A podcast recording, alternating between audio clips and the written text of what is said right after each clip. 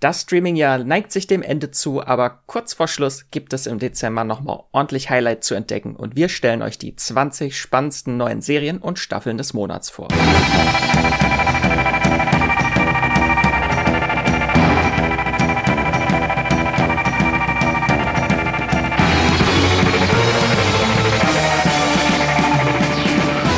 Hallo und herzlich willkommen zu einer neuen Folge vom Streamgestöber, eurem Moviepilot-Podcast, wo wir über die heißesten und spannendsten Serien und Filme aus dem Streaming-Kosmos sprechen.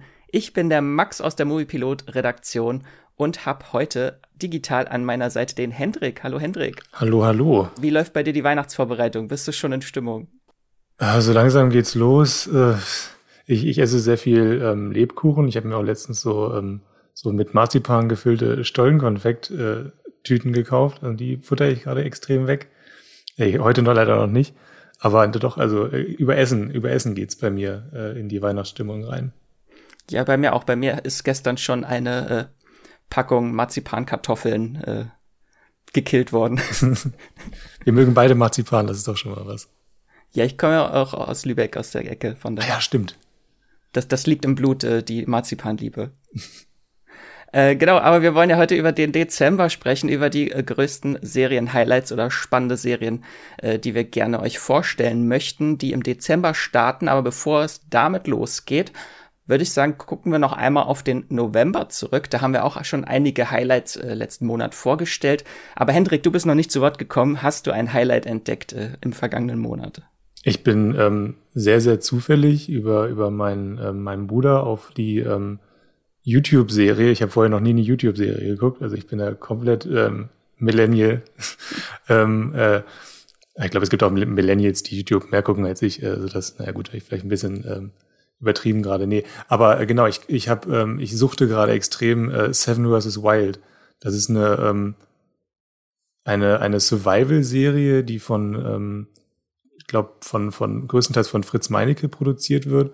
Es geht um 7 Dudes, es ist irgendwie der einzige Kritikpunkt auch, den ich an der Serie habe, dass keine einzige Frau dabei ist, keine Ahnung, woran das liegt, vielleicht hat sich doch einfach keiner gemeldet oder es gibt keine YouTuberin, die Survival macht, aber es sind 7 Männer, die sich auf Survival-Sachen spezialisiert haben, die werden in Schweden ausgesetzt, ganz alleine auf einer Insel, die haben 7 Gegenstände dabei, mit denen sie da irgendwie dann 7 Tage irgendwie zurechtkommen müssen, sie haben eine Kamera dabei, mit der sie sich selber filmen. Das heißt, sie sind auch ganz alleine. Das heißt, sie sind einsam, sie sind ganz auf sich gestellt. Sie sind müssen sich dann so bei, keine Ahnung, ich glaube, nachts geht's dann so runter auf 7 Grad.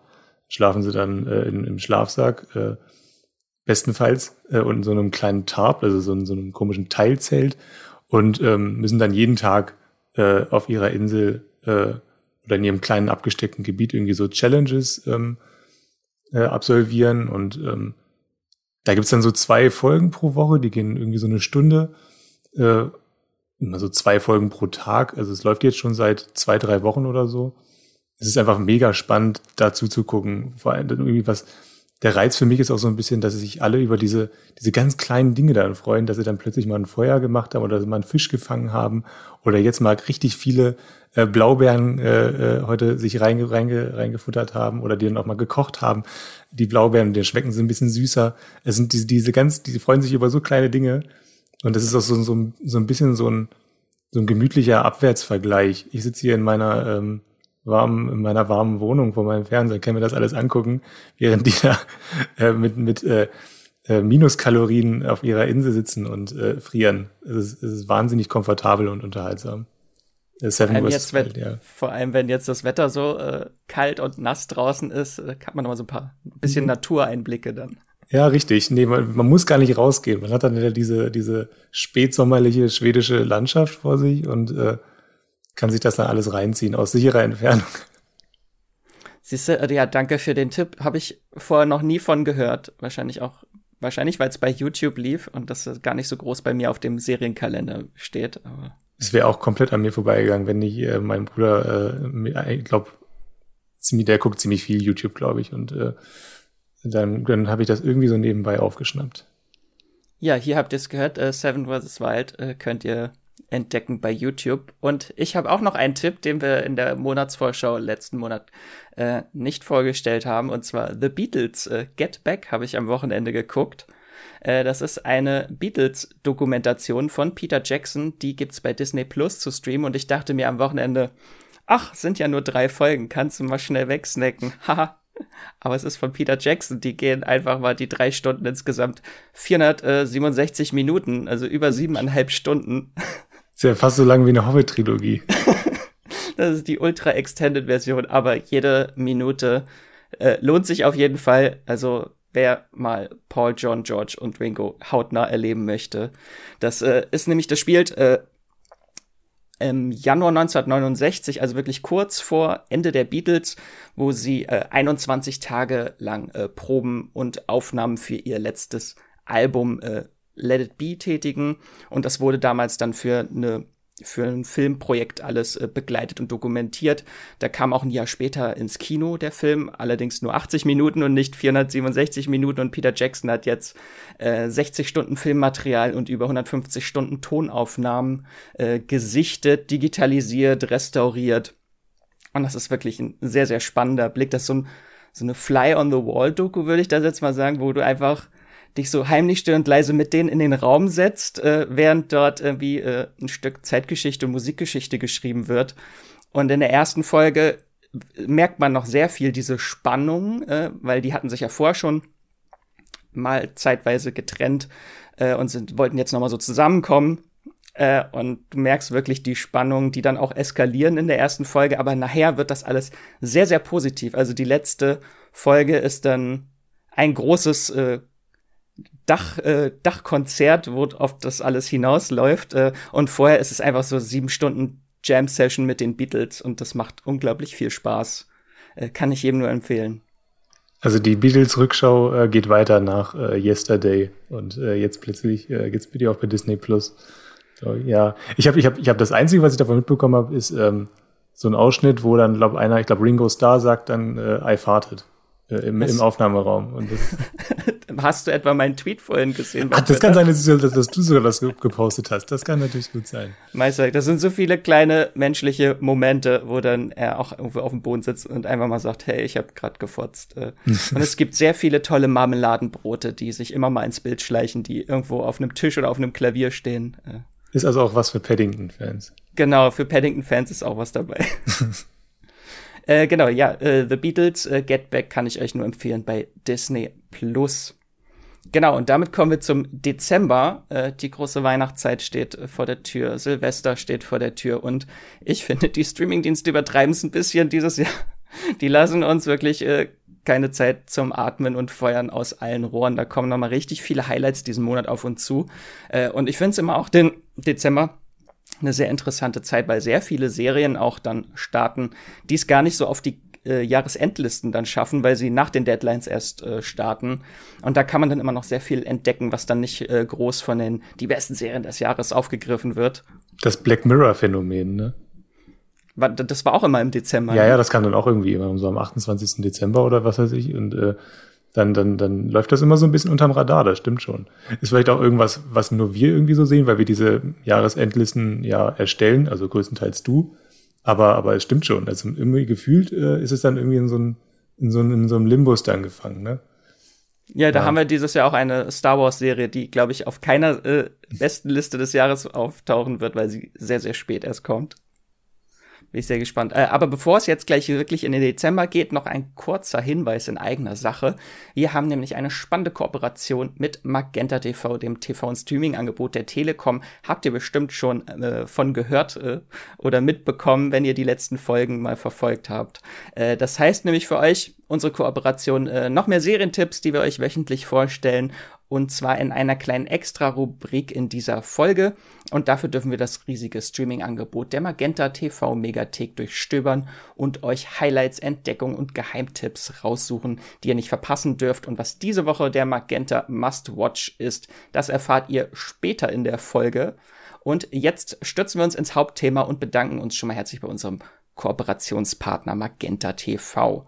Genau, wir haben uns durchgewühlt durch die fast 100 Serienstarts im Dezember und haben euch 20 Serien und Staffeln rausgesucht, auf die wir uns besonders freuen, die wir spannend und interessant finden oder die wir vielleicht schon gesehen oder schon mal reingeschaut haben und euch empfehlen können. Und das Ganze ist natürlich spoilerfrei, also keine Angst, wir werden jetzt nicht irgendwelche Enden spoilern. Ich werde euch nicht das Ende von The Expanse spoilern. Und wir machen das Ganze chronologisch vom 1. Dezember bis zum 31. Dezember durch. Ja, und diese Folge steht, glaube ich, wie immer unter dem Motto, es gibt mehr zu sehen, als man je sehen kann. Denke ich jedes Mal, wenn wir diese Folgen aufnehmen, an Der König der Löwen und hab einen Ohrwurm. Dann starten wir direkt auch los mit dem 1. Dezember. Und dort startet bei Netflix jetzt Demon Slayer. Die gab's vorher schon. Ist eine sehr große Anime-Serie, einer der größten Anime-Hypes der letzten Jahre. Und die gibt's dann jetzt auch im Abo bei Netflix zu streamen. Wie viele Folgen das genau sind, hat Netflix leider nicht angegeben in der Vorschau. Dort steht nur Kapitel, wie Tanjiro Kamado seine Bestimmung fand. Ja, wer weiß, wie viele Folgen das jetzt sein sollen von den 26 aus der ersten Staffel. Hendrik, hast du schon mal was von Demon Slayer gehört? Nee, gar nicht. Da musst du mir jetzt komplett auf die Beine helfen gerade. Also das ist eines der größten Anime-Phänomene der letzten Jahre. Also letztes Jahr 2020 gab's den ersten auch Demon Slayer Kinofilm und das ist, der wurde ziemlich schnell zum erfolgreichsten Anime-Film aller Zeiten und stieß Chihiros Reise ins Wunderland nach 19 Jahren vom Thron. Der hatte über 500 Millionen Dollar weltweit eingespielt. Genau, und das Ganze, und der basiert natürlich auch auf der Anime-Serie und euch jetzt die intensive und dichte Lore der Serie näher zu erklären, würde, glaube ich, den Rahmen dieses Podcasts sprengen. Deswegen einmal die kürzeste Kurzfassung von mir, Hendrik, weil wenn du noch nichts von Demon Slayer gehört hast. Es geht um den Teenager Tanjiro Kamado und dessen Familie wird von Dämonen, beziehungsweise Teufel heißen sie auch in der Serie, abgeschlachtet. Und als wäre das nicht tragisch genug, wird auch noch seine kleine Schwester Nezuko in eine Dämonin verwandelt. Und um sie irgendwann retten zu können und von diesem Fluch befreien zu können, muss er sich zum Dämonjäger ausbilden lassen und später die mächtigsten dieser Teufel auslöschen. Das ist ganz grob erklärt. Und in der ersten Staffel des Animes bestreitet Tanjiro seine Dämonjäger-Ausbildung und liefert sich viele blutige Kämpfe mit Dämonen, schließt neue Freundschaften, verbessert seine Kampffähigkeiten, die in der Serie Atemtechniken heißen, und erfährt viel über komplexe Hierarchien unter Dämonen und Dämonenjägern. Und was die Serie aber so besonders macht, ist so vom Prinzip eigentlich so eine normale Shonen-Anime-Serie, wo es halt sehr viele gibt und ist jetzt auch nicht so ganz besonders neuartig, die Handlung, aber das ist einfach ein ungewöhnlicher und wunderschöner Zeichenstil, der catcht einen schon mal direkt an der Serie und die Serie verwebt auch sehr organisch Zeichenanimation und CG-Animationen und es gibt einen genialen Soundtrack, packend inszenierte Kämpfe und das ist einfach so das perfekte Rundum-Paket, finde ich, die Serie. Von daher kann ich mir schon sehr gut auch den Hype um die Serie erklären. Zwei Fragen. Erstens, also könnte ich das, es klingt ein bisschen so, als ob ich das auch gucken könnte, wenn ich jetzt vorher noch gar nichts aus dieser Lore mitbekommen habe, oder? Genau, das ist ja die erste Staffel, damit geht's los. Okay. Hm. Also kannst du jetzt einsteigen. Genau, bei Netflix. Ich weiß leider nicht, wie viele Folgen das sind, aber was auch, wenn du jetzt sagst, du willst nicht 26 Folgen der ersten Staffel gucken, gibt's auch ab 1.12. bei Amazon Prime 3 Recap-Filme, die die ersten 26 Folgen zusammenfassen, in ein bisschen kürzer. Dann kann man sich das auch in Filmform noch mal angucken. Also ich war ein bisschen verwirrt, weil du noch was von dem Film gesagt hattest, genau.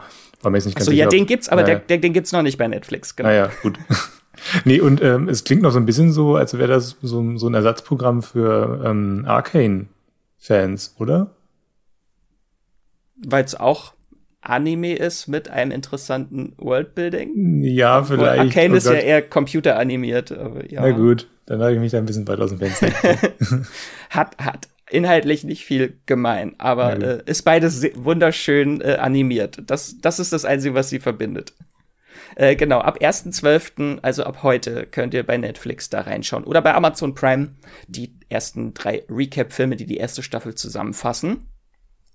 Und dann springen wir zum 3.12., zum Freitag. Hendrik, was gibt's dort bei Sky zu entdecken? Da gibt's den deutschen Rocky zu entdecken. Nein, also die Serie heißt Die Wespe und es geht um einen Dart-Profi, der irgendwie so knapp über 40 ist, glaube ich. Er hat es nie wirklich weit gebracht. Es gilt aber schon irgendwie auf eine Weise dann auch als Legende. Wird gespielt von Florian Lukas. Das Ganze spielt in Berlin, Brandenburg, wahrscheinlich so ein bisschen in den Außenbezirken von Berlin und fasert dann so rüber in Brandenburg. Also also die Wespe, also der von Florian Lukas gespielte Loser-Dartspieler, versucht so ein bisschen wieder auf die Beine zu kommen. Also er ist auf Platz 52 der deutschen Rangliste der besten Dartspieler, aber es gibt nur 50 Plätze. Es ist so ein bisschen, das passt so ein bisschen zusammen, wie groß er in der Szene ist. Und es ist alles so, ich glaube, wahnsinnig provinziell gemacht. Also es soll, glaube ich, wirklich auch so ein bisschen verschroben provinziell wirken. Man soll sich, glaube ich, auch so ein bisschen lustig darüber machen, über dieses Milieu. Es wird, die haben alle Schnauzbärte und tragen Unterhemden und sowas. Also diese Szene ist es. Es ist, die Zimmer sind immer wahnsinnig verraucht.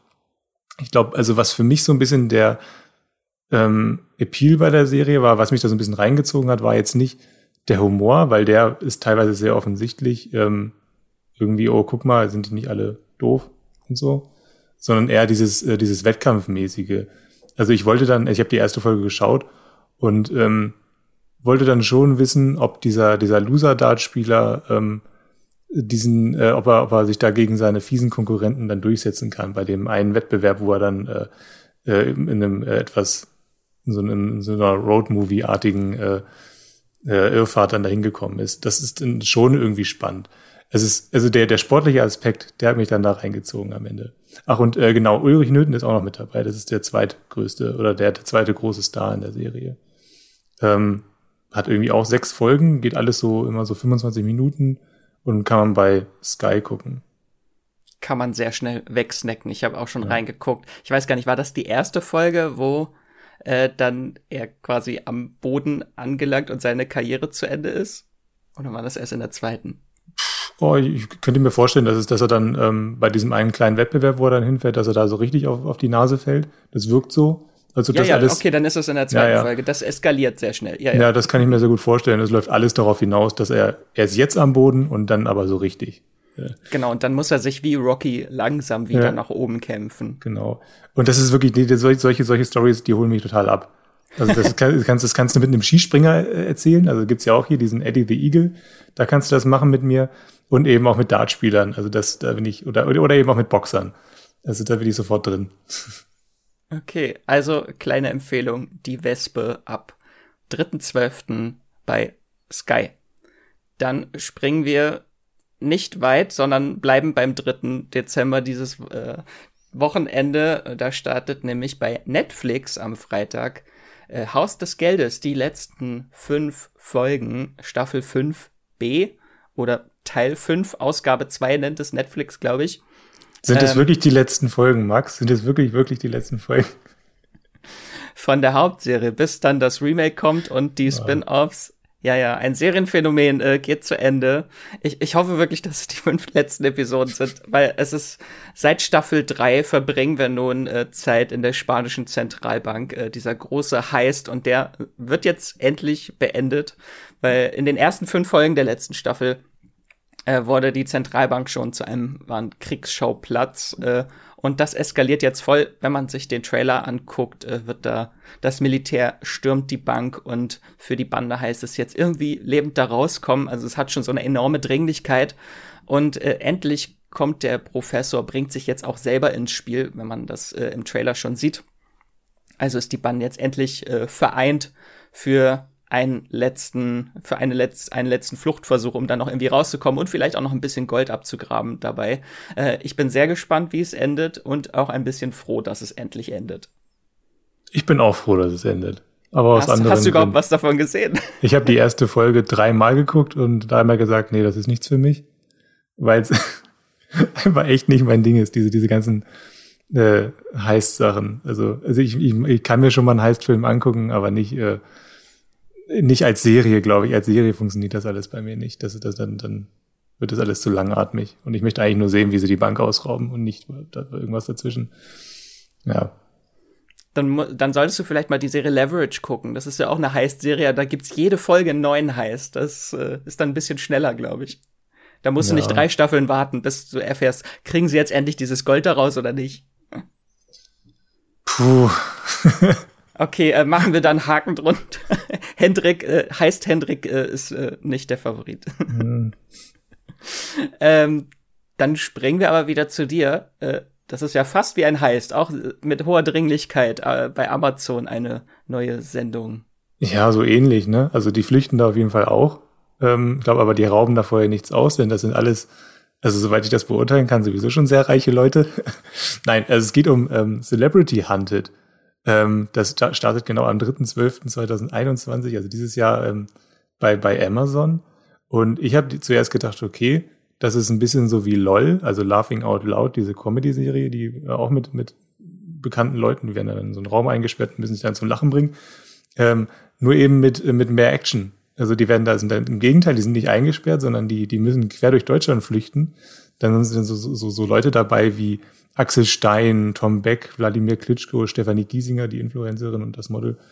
Die müssen flüchten, 10 Tage lang. Müssen so unentdeckt bleiben, was ja als Prominente sowieso schon schwierig ist. Aber die werden dann zusätzlich noch von einem professionellen Ermittlerteam gesucht. Und müssen dann eben, wie gesagt, 10 Tage lang durch Deutschland flüchten. Und das wirkt alles wahnsinnig unterhaltsam im ersten Trailer. Also da habe ich richtig Lust drauf. Genau, was vielleicht noch interessant ist, also der Anführer des Ermittlerteams, das ist Erich Warth. Und das muss ich jetzt hier zitieren, das ist ein ehemaliger Sekretär des Bundessicherheitsrates und ein militärpolitischer Berater der Bundeskanzlerin gewesen. Also die werden da schon also vor ordentliche Herausforderungen gestellt, die Prominenten. Da bin ich sehr gespannt. Ich habe den Trailer noch nicht gesehen. Wie kann ich mir das vorstellen? Sind die alleine auf der Flucht und haben dann irgendwie eine GoPro umgeschnallt oder werden die von einem Kamerateam begleitet? Weil das könnte ja ein bisschen zu Cheaten verleihen, dass die einfach das Kamerateam anrufen. Hey, wo seid ihr gerade? Nee, gut, dass du fragst. Also ich was ich so mitbekommen habe, wirkte es, als ob die schon begleitet werden von einem Kamerateam. Das war aber nicht komplett erkennbar jetzt im Trailer. Also sie sind teilweise als Pärchen unterwegs und teilweise ganz alleine. Aber schwer zu sagen, wie sie das dann genau machen. Ja, dann hoffe ich, dass sie alle nicht Find My Phone auf ihrem Smartphone angeschaltet haben. Sonst wird das eine sehr kurze Jagd wahrscheinlich. Ja, stimmt. Ich kenn die App nicht, aber ja, es klingt wie etwas, was das alles sehr, sehr schnell beenden könnte. Eieiei. Nee, ich denke mal, dass ich hoffe mal, ich könnte mir vorstellen, dass sie gar nicht groß ihre Mobilgeräte irgendwie dabei haben dürfen oder so. Bin ich jetzt aber auch nicht so tief bin ich noch nicht drin. Aber ich könnte mir vorstellen, dass sie schon ein paar Hindernisse dann auch bekommen. Also auf jeden Fall ein sehr interessantes und spannendes Konzept. Ja. Da werde ich auf jeden Fall mal reinschauen. Und dann bleiben wir bei dir, Hendrik. Du hast nämlich noch einen Serientipp, und zwar am 8.12. Ja, genau. Es geht um Welcome to Earth. Das ist eine Dokumentarserie mit Will Smith, der die Welt entdecken möchte, nachdem er gemerkt hat, okay, er hat noch gar nicht so viel von der Welt gesehen.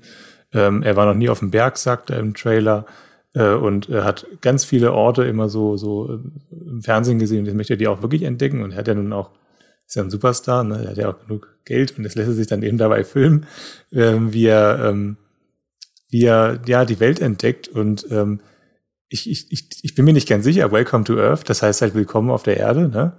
Ob das eine Anspielung ist auf das Independence Day Zitat von ihm, wo er das, haut er dem Alien da auf die Schnauze und dann sagt er Willkommen auf der Erde, berühmtes Zitat, keine Ahnung, war jetzt nur ein kleiner Exkurs, wird jedenfalls produziert von Darren Aronofsky, dem berühmten Regisseur. Das Ganze läuft dann auf dem National Geographic Kanal bei Disney Plus. Sind 6 Folgen, sieht ganz interessant aus, also wirklich wie so eine Naturdoku halt, nur eben mit Will Smith und mit von Darren Aronofsky als als Produzent. Also bildgewaltig, es sind sehr viele, ja, so Vulkane sieht man im Trailer. Ich glaube, kann man sich ganz gut angucken, so nebenbei zum Entspannen. Wirkt ganz nett. Für so einen kalten Adventssonntag vielleicht. Genau. Und wenn man einfach mal Lust hat, wieder Will Smith zu sehen, zum Beispiel. Bin ich sehr gespannt, worum es überhaupt da geht. Ich habe den Trailer noch nicht gesehen, aber ich habe auch nur irgendwas gelesen von die größten Phänomene unseres Planeten möchte er erkunden. Aber Will Smith auf dem Vulkan zu sehen, kann man, glaube ich, sich mal angucken. Und vielleicht ist das Ganze auch nur Location-Scouting von Darren Aronofsky für seinen nächsten Film. Der sucht einfach die schönsten Landschaften und hat Will Smith noch im Gepäck. Das kann natürlich auch sein, das stimmt. Da habe ich noch gar nicht dran gedacht. Genau, am 8.12. Welcome to Earth bei Disney Plus. Und damit kommen wir zu einem Start am 9. Dezember zu einer Serie, die wir für euch für unsere Rubrik Magenta TV Must Watch rausgesucht haben. Davon gibt es nämlich jetzt 2 komplette Staffeln bei Magenta TV und hört doch mal rein, was wir euch mitgebracht haben.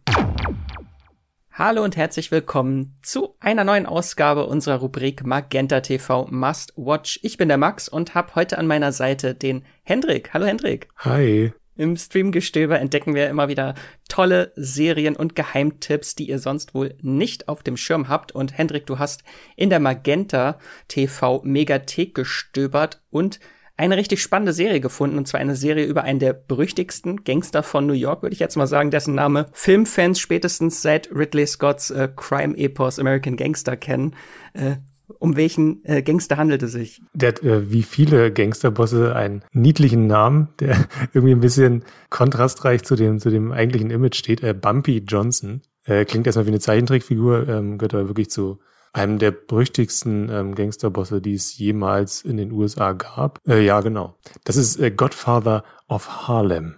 Oh, das klingt aber schon episch. Ja, ich habe das auch in einem sehr epischen Ton versucht zu sagen. Godfather of Harlem. Kannst du denn einmal kurz, ich habe sie tatsächlich noch nicht gesehen, habe sie auch schon länger auf meiner Watchlist, aber du bist mir zuvor gekommen, deswegen darf ich dich jetzt ausfragen, worum es denn einmal so grob geht in der Serie.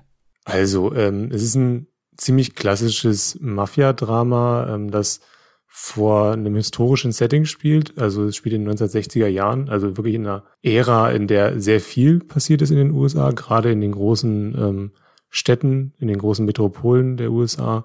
Es geht haben wir ja schon gesagt, um den Gangsterboss Bumpy Johnson. Der wird nach 10 Jahren aus dem Gefängnis entlassen. Also er hat da schon ziemlich viel Dreck am Stecken, kommt dann raus als mittelalter Mann aus dem Gefängnis. Und bei seiner Rückkehr in sein altes Gebiet, also Harlem, stellt er fest, dass New York oder zumindest große Teile von New York von der italienischen Mafia kontrolliert werden, der er nicht angehört. Er ist eher so, gehört zu einer afroamerikanischen Vereinigung. Und New York wird jetzt größtenteils von der Familie Genovese kontrolliert. Das ist eine von 5 großen Mafia-Familien in New York. Und die Ausgangsposition ist dann, dass Bumpy Johnson dieser Mafia-Familie, also der Familie Genovese, den Kampf ansagt. Ich kenne es jetzt nur von den Postern, weiß ich, dass Forrest Whitaker da mitspielt. Aber gibt es noch andere Stars, die da mitspielen? Also der zweite große Star ist Vincent D'Onofrio. What? Kennen viele wahrscheinlich aus Full Metal Jacket. Da spielt er einen der Soldaten, der dann auch ziemlich eindrucksvoll durchdreht. Und Serienfans werden ihn kennen aus der Marvel-Serie Daredevil. Da spielt er den Schurken Kingpin. Wilson Fisk, also das passt ja dann wie die Faust aufs Auge, wo er ja auch so ein Mafiosi eigentlich ist, ein Gangsterboss. Genau, beides so wuchtige, charismatische Typen. In Godfather of Harlem ist er schon so ein etwas angestaubter Typ, also dem man das Alter dann auch ansieht. Trotzdem eben immer noch eine eindrucksvolle Figur, die dann schon so den starken Gegenpart zu der ebenfalls starken Rolle von Forrest Whitaker stellt. Also man muss ja wirklich, wenn man Forrest Whitaker für so eine Rolle als Gangsterboss verpflichtet, muss man versuchen, ihm eben auch einen starken Gegenpack entgegenzustellen, weil sonst geht der oder diejenige, egal wer es ist, geht dann eben unter.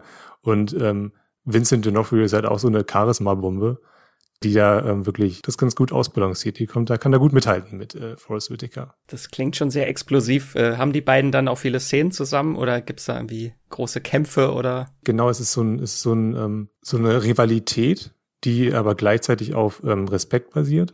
Also so ein bisschen so wie Al Pacino und Robert De Niro in Heat zum Beispiel.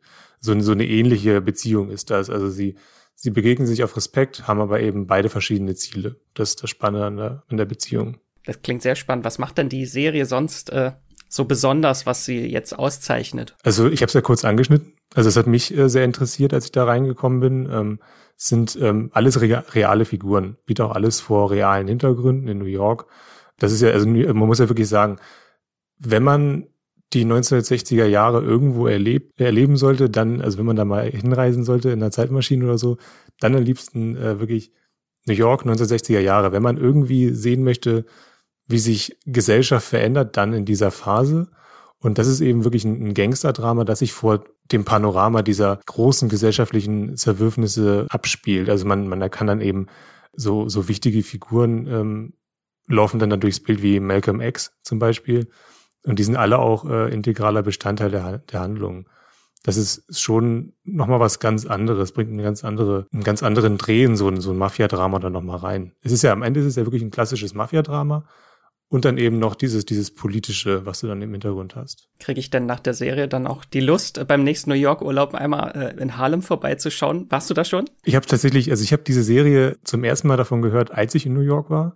Das war 2019, so ein paar Monate nach dem Start oder ein paar Wochen. Genau, ein paar Wochen war es. Und da wirklich alles zugeklebt mit Plakaten von Godfather of Harlem. Und da wollte ich auch unbedingt wissen, was es ist. Ich bin einmal durch Harlem durchgefahren mit dem Zug und habe dann da so ein bisschen, die Architektur konnte ich mir dann so ein bisschen anschauen. Zu Fuß bin ich nicht durchgelaufen, aber du hast wirklich auf jeden Fall so New York-Feeling kriegst du in dieser Serie. Gerade jetzt, wo man ja nicht nach New York reisen kann oder zumindest nur schwierig, ist das noch ein kleines zusätzliches Goodie für uns New York-Freunde. Kleiner Mini-Urlaub und Zeitreise in einem. Ja. Du hattest eben schon einmal kurz Heat angesprochen, so was so die Dynamik der Hauptfiguren angeht, aber gibt's da noch so andere Filme und Serien, mit denen du jetzt Godfather of Harlem vergleichen würdest? Ist natürlich ein bisschen offensichtlich, aber Mafia-Fans oder Fans von Mafia-Geschichten kommen dann natürlich auf ihre Kosten. Also dann wirklich, wenn man Sopranos geguckt hat, die große Mafia-Serie, dann hat man bestimmt auch Spaß mit Godfather of Harlem. Es ist wirklich, in beiden Serien geht es halt um Familien. Das heißt, es geht zum einen um die Rivalität dieser Familien, aber eben auch um die Segmente und Schichten innerhalb der Familien. Also die Beziehung der Figuren untereinander, also in den Familien dann natürlich, und wie sich dann eben auch diese äußerlichen gefährlichen Einflüsse eben auf die Beziehung innerhalb der Familien auswirken. Das fand ich sehr spannend. Gleichzeitig dann eben sowas wie die Martin Scorsese Mafia-Dramen, sowas wie Goodfellas zum Beispiel. Also das habe ich noch gar nicht erwähnt. Es gibt sehr viel Gewalt in Godfather of Harlem. Und es ist meistens so, dass sich das nicht groß andeutet, sondern es ist so eine explosive Gewalt. Und das hat mich dann auch wieder sehr an die Martin Scorsese Mafia-Filme erinnert. Oh, jetzt habe ich richtig Lust auf die Serie. Vielleicht willst du einfach noch ganz kurz sagen, aber bei Magenta TV und der Megathek gibt's ja jetzt auch die zweite Staffel exklusiv. Vielleicht mal so einen ganz kurzen Einblick geben, was so in der zweiten Staffel vielleicht erwartet. Natürlich ohne Spoiler, aber so ist ja, glaube ich, so der große Handlungsbogen in der ersten Staffel. Der Kampf von Bumpy gegen die Genovese-Familie. Ändert sich da irgendwie was in den Machtverhältnissen? Also es wird alles ein bisschen größer. Der Kampf, ja, der Vereinigung von Bumpy Johnson, der weitet sich dann so ein bisschen auf die ganze Stadt und auch auf Teile des Restes von den USA. Es sind verschiedene weitere Städte neben New York spielen dann eine Rolle. Was ich ganz interessant fand, war dann die Gaststars oder die neuen Schauspieler, die reinkommen. Also so jemand wie Method Man kommt dann auch immer mal wieder vor. Und, Achtung, Whoopi Goldberg hat eine Gastrolle in der zweiten Staffel. Jetzt habe ich kurz einen Herzinfarkt gehabt. Ja. Whoopi Goldberg, oh mein Gott. Tatsächlich. Es lohnt sich. Jetzt gerade sind 7 Folgen der zweiten Staffel bei Magenta TV und genau, der Rest kommt dann auch bald. Sehr schön. Vielleicht magst du noch mal einmal ganz kurz für unsere Zuhörenden zusammenfassen, warum wir ihnen Godfather of Harlem ans Herz legen können, warum sie es nicht verpassen dürfen. Genau, falls ich das noch nicht so erwähnt habe, also es ist wirklich eine Mafia-Serie, was ich wichtig finde, die Klischees vermeidet. Also es ist eines der beliebtesten Genres, sage ich mal so, der letzten 50 Jahre im Kino und in Serien. Und wenn man da so Klischees umschifft, dann reizt mich das sowieso von Anfang an. Also du hast relativ bekannte Figurentypen, in die dann tiefer eingetaucht wird. Und damit vermeidest du dann eben so eine oberflächliche Beschäftigung. Ansonsten ist es halt wirklich ja, wieder so eine Serie auf Kinoniveau. Dann vielen lieben Dank für den kleinen Einblick, Hendrik. Ich hoffe, ihr seid jetzt ein wenig auf den Geschmack gekommen von Godfather of Harlem.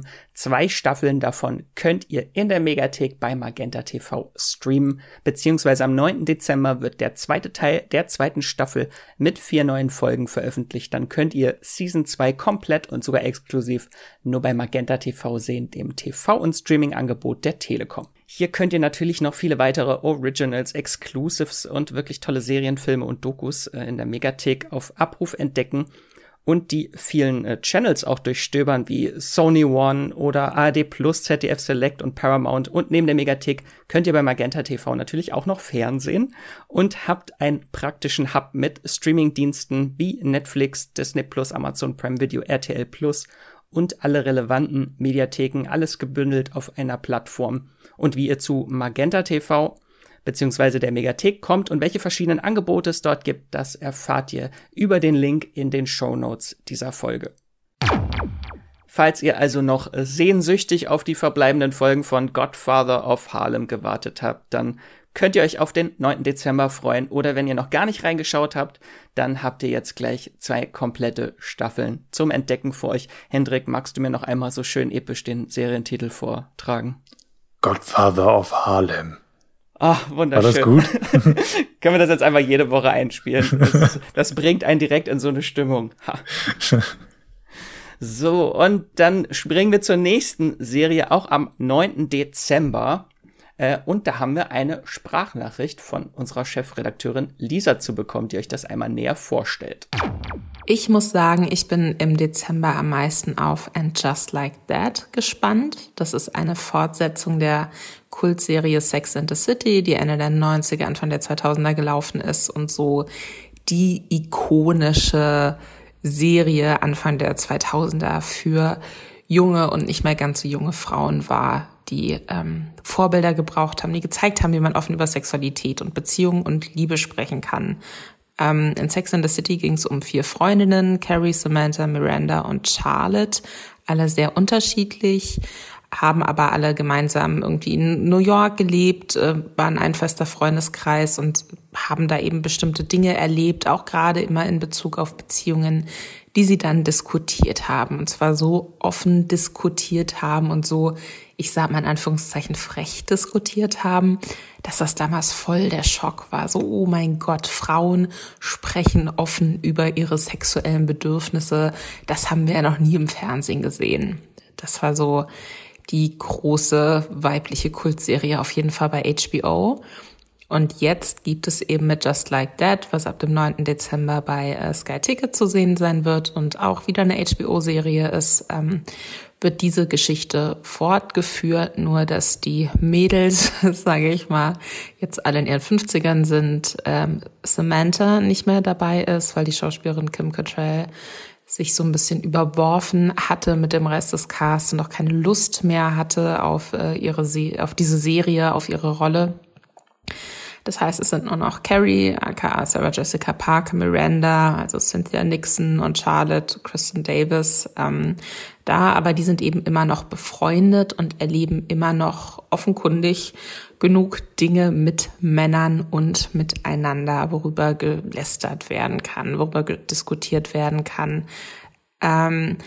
Worum es ganz konkret geht, was da mögliche Plotpoints sind, das ist noch verhältnismäßig offen. Ich gehe aber einfach davon aus, dass wir da dieselbe Mischung aus freundschaftlichem Disput, so ein bisschen New Yorker Highlife, Menschen kaufen sich teure Schuhe und vielleicht gibt's ab und an noch ein paar lustige sexuelle Probleme, über die man reden kann. Ich gehe davon aus, dass es wieder in dieselbe Richtung geht.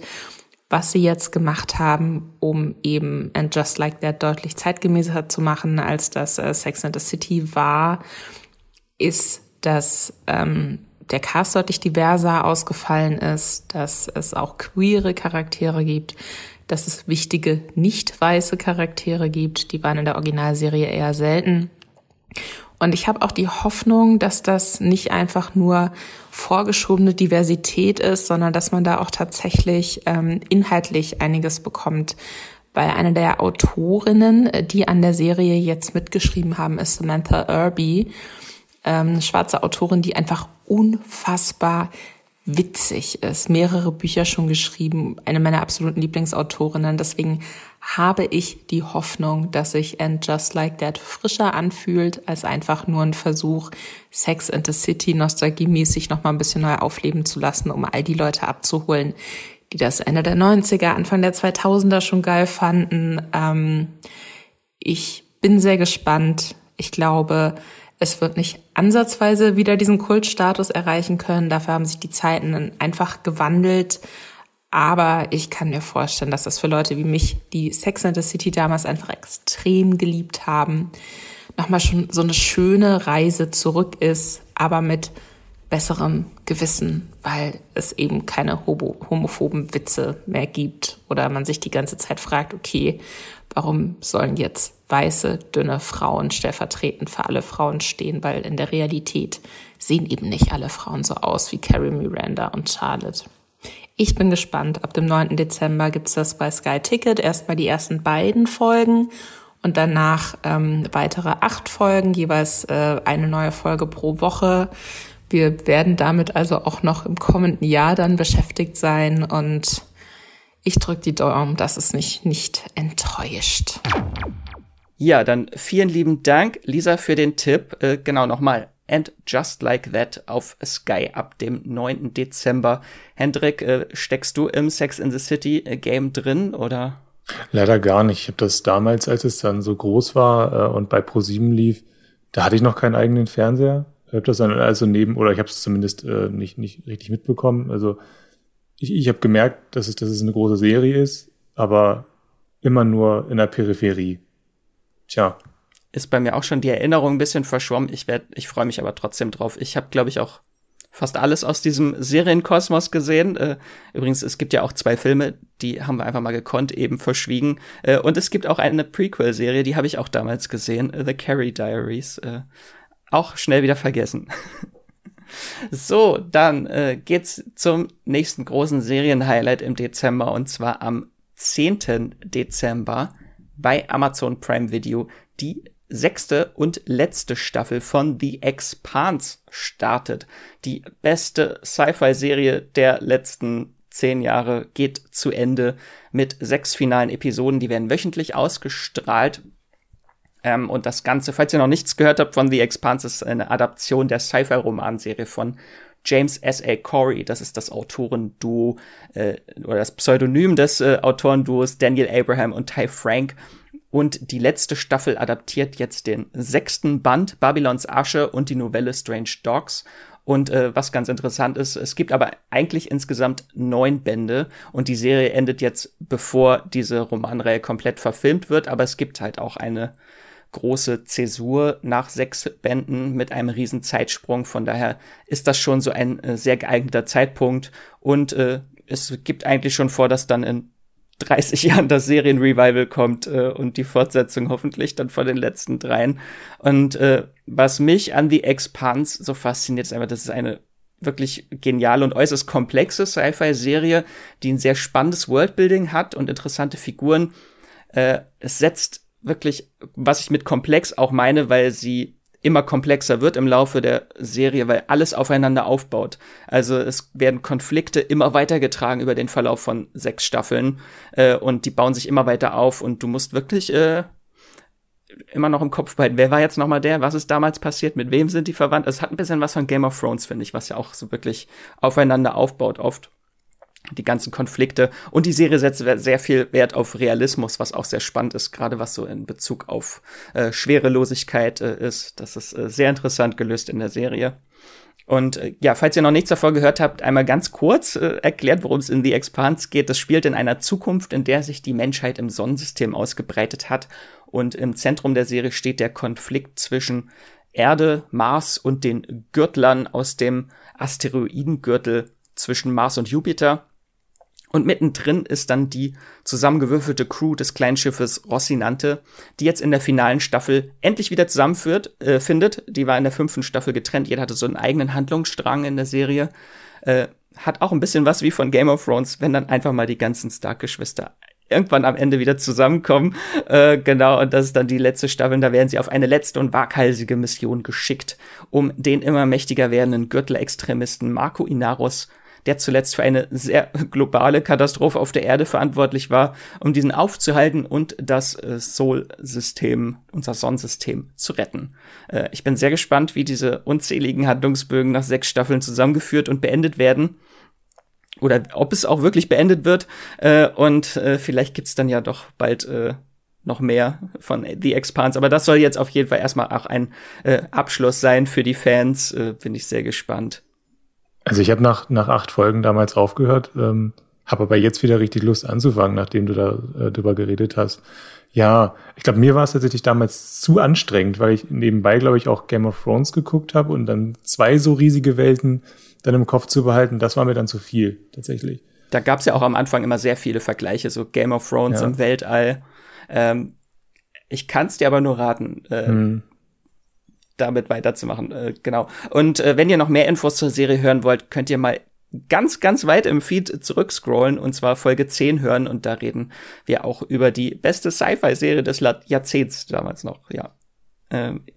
Ich freue mich riesig und hoffe, mein Hype kann euch anstecken. Guckt The Expanse, Staffel 6. Genau, sind auch nur 6 Folgen, die letzte Staffel. Ich weiß, ich habe auch bei Amazon gelesen, dass das 6. Buch auch ziemlich schwerfällig sein soll, ziemlich gestreckt. Von daher ist es vielleicht auch ganz erfrischend, dass das Ganze jetzt auf 6 Episoden runter reduziert wurde. Und dann gibt's bestimmt ein sehr emotionales Ende von der Rossi-Crew. Okay. Ich gebe einfach mal weiter an dich, Hendrik, bevor gleich die Tränen kommen. Genau, am 12.12., Hendrik, da gibt's auch ein sehr weihnachtliches Highlight, ne? Ja, und wir könnten gar nicht weiter weg sein von Sci-Fi, denn wir gehen ins 19. Jahrhundert. In die Habsburger Monarchie, nämlich zu Sisi. Es gibt eine Neuverfilmung. Ich will jetzt nicht, ist es, glaube ich, kein Remake oder so von der berühmten Romy Schneider Verfilmung. Aus den 50er Jahren, genau. Die ja kann man überhaupt ein Biopic dann remaken? Ja, genau, deswegen. Also ich habe irgendwie habe ich es als Remake so abgespeichert, aber ist natürlich kein Remake. Es ist eine Neuverfilmung von dieser Geschichte. Trotzdem ist der Vergleich natürlich da. Wenn man an Sisi denkt, denkt man erstmal an Romy Schneider und diese Trilogie, die ja wirklich jedes Weihnachten mindestens einmal irgendwo ausgestrahlt wird, glaube ich auch an Ostern, keine Ahnung. Auf jeden Fall ist es sehr präsent. Und das ist jetzt eine Neuverfilmung, die von RTL Plus als erstes ausgestrahlt wird. Genau, am 12. geht das dann los. Es sind 6 Folgen. Aber RTL macht daraus auch noch ein richtiges, ich würde jetzt gerade sagen Weihnachtsevent, aber eigentlich ist es eher so ein zwischen den Jahren-Event, weil das wird dann vom 28. bis zum 29. in Doppelfolgen ausgestrahlt bei RTL. Bis zum 30. Das sind 6 Folgen. Bis zum 30. Und jeden Tag 2 Folgen. Ah, okay, dann habe ich mich da kurz gehört, ja, stimmt. Ja, genau. Nee, bis zum 30. auf jeden Fall. Genau, er wirkt irgendwie alles ganz interessant. Es ist in den Hauptrollen von Sisi da ist dann Dominic Davenport und Yannick Schümann als Franz. Der Cast sieht irgendwie ziemlich interessant aus. Also generell, ich kann noch nicht so richtig sagen, ob das gut wird. Aber man sollte sich das angucken. Ja, ich habe gestern mir die ersten 2 Folgen angeguckt, tatsächlich noch. Es ist, glaube ich, so ein bisschen das sexy, edgiere Sissy unter den Sissy-Verfilmungen. Das deutsche Bridgerton? Das deutsche Bridgerton, also wenn Franz stillender Oberkörper im Wasser zu sehen ist, dann ist das schon ansprechend. Na, hallo. Aber ich frage mich so, woher dieser ganze Sissy-Hype plötzlich kommt, weil nächstes Jahr kommt ja auch noch eine Netflix-Serie, die auch noch mal ihre frühen Jahre am Hofe da zeigt, The Empress. Also dann ist der große Sissy-Verfilmungs- das große Battle dann irgendwie jetzt. Also ich würde es so wirklich so ein bisschen auf Bridgerton schieben, aber komplett sicher bin ich mir da jetzt auch nicht. Ich glaube einfach, wir haben hier nicht so viele spannende Figuren in unserer Geschichte, die man irgendwie ausschlachten kann, und das ist eben eine von denen. Ich weiß ja nicht, es gibt ja auch sehr viele Lady Di-Verfilmungen. Vielleicht ist das jetzt auch einfach gerade so Adelige, die irgendwie unter dem Druck der Öffentlichkeit stehen und dann irgendwie ihr Image ständig abgleichen müssen mit ihrem, also ihr öffentliches Image mit dem Privatleben und so weiter. Das ist, glaube ich, jetzt auch gerade irgendwie so ein Ding gerade. Ja, bin ich sehr gespannt, wie das aufgenommen wird. Genau, dann kommen wir zum 15.12. Hendrik, nämlich auch bei RTL Plus, beziehungsweise gibt's das schon bei RTL Plus und das kommt dann im Free TV. Genau, das ist damals hieß RTL Plus noch TV Now, also das waren noch Zeiten, ne? Lange ist es her. Jetzt kann man es gar nicht, ich kann mir die Welt gar nicht mehr ohne RTL Plus vorstellen. Nein, also genau, es 8 Zeugen geht es. Es ist eine Krimiserie, die startet am 15.12. bei Vox läuft sie dann. Also das ist ja auch ein Tochtersender von RTL. In der Hauptrolle ist Alexander Maria Lara. Und Alexander Maria Lara ist eine Erinnerungsforscherin. Und da kommen wir dann auch wieder zum Titel, denn sie rekonstruiert als Zeugenbefragerin, also sie verhört 8 Zeugen und muss aus diesen 8 Zeugen muss sie dann so bewusste und unbewusste Erinnerungen rausschütteln, rausgraben, um dann eben das Gesamtbild einer Entführung unter Zeitdruck natürlich zusammenzustellen. Genau, es wirkt alles wahnsinnig dicht im Trailer. Ich muss mir kurz korrigieren, sie ist keine Erinnerungsforscherin, sie ist Gehirnforscherin. Wahrscheinlich decken sich dann die Felder auch so ein bisschen, aber es ist wirklich so ein sehr origineller Ansatz für eine Krimiserie. Ich habe mir da auch den Trailer angeguckt und bin da sehr gespannt drauf. Ich weiß nicht, das heißt ja 8 Zeugen und es sind 8 Folgen. Ob das dann wirklich jede Folge, wahrscheinlich ein Zeuge, ob das so ein bisschen Rashomon-Stil ist, dass jeder so eine andere Version der Geschichte erzählt und wir müssen uns das selber zusammenreimen, oder ob es dann am Ende auch eine Auflösung gibt. Das fände ich auch sehr spannend. Fände ich auch gut, wenn das so wäre. Ich mag so konzipierte Serien, wenn die so eine klare Struktur haben. Das mag ich ganz gern, gerade bei Krimiserien. Erinnert auch so ein bisschen an 8 Blickwinkel natürlich, ne? Was ja auch ein Actionfilm war das damals. Der große Matthew Fox-Film war das, oder? Richtig, ja. Der dann ja auch irgendwie nach und nach dann die Perspektiven zusammengefügt hat und dann immer mehr kam dann zum Vorschein, was wirklich passiert ist. Ja, klingt auf jeden Fall sehr spannend. Genau, ab 15. Dezember 8 Zeugen auf Vox, oder könnt ihr auch jetzt schon streamen bei RTL Plus. Und damit springen wir zum 17.12. Hendrik, du hast jetzt einen Run heute. Du hast noch einen Tipp mitgebracht, und zwar bei Amazon. Ja, genau. Es geht um die Discounter. Das ist eine Serie, in die ich mich wirklich auf den ersten Blick verliebt habe. Also es ist ganz, ganz zufällig. Ich habe letzte Woche angefangen mit Superstore. Das ist eine Serie, die spielt in einem Supermarkt in den USA, also in einem dieser großen Supermärkte, wo das Gefühl hast, es ist eine ganze Stadt. Und da hat sich dann auch so ein kleines Ökosystem dann da irgendwie ausgebreitet. Und die Discounter ist so ein bisschen die deutsche Version davon. Das spielt, würde ich sagen, in einer fiktiven Version von dem Lidl-Markt oder von dem Aldi. So ist es, glaube ich. Es ist wirklich, du kriegst dann so schon direkt so die typischen oder ja die Stereotype eines Supermarkts dann so vorgestellt, also die Kunden, aber auch eben die Angestellten. Kassiererin, den komischen Filialleiter und so weiter. Ich kann mir vorstellen, dass das richtig, richtig gut wird. Der größte Star, es sind nicht viele Stars dabei, aber der größte Star ist Fariyadim, aber ich glaube, der hat gar nicht so eine große Rolle. Das ist einer von den Kunden, von den Stammkunden, die da regelmäßig reinkommen. Also es sind, ich glaube, was ich nachgeschaut habe, es sind, glaube ich, sehr kurze Folgen.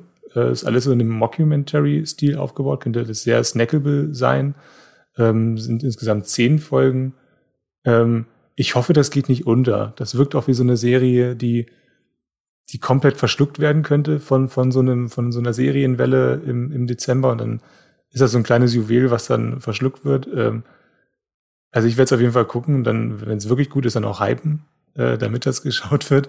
Aber wie gesagt, ich bin da auch wieder sehr gespannt tatsächlich auf dieser kleine Sitcom-Versuch aus Deutschland. Ja, du hast mich mit einem Wort eigentlich schon gecatcht mit Superstore. Ich bin großer Superstore-Fan. Hey, Team Cloud9, also wenn das nur annähernd so interessant und gut wird, ja, dann...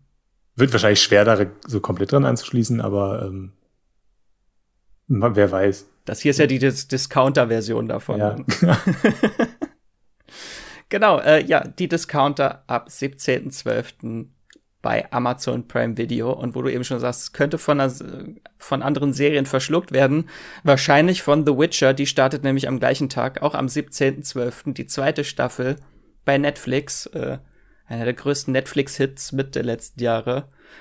Genau, vor 2 Jahren. Das ist ja 2 Jahre her, die erste Staffel. Wir mussten lange warten. Jetzt gibt's endlich 8 neue Folgen. Genau, und jetzt geht's auch endlich in die Hauptreihe, weil die erste Staffel hatte ja so die Kurzgeschichtenbände ein bisschen verfilmt, die Vorlage, worauf das basiert. Und jetzt geht's so langsam in die Hauptreihe, die Pentalogie, wo das Erbe der Elfen, der erste Band, verfilmt wird mit.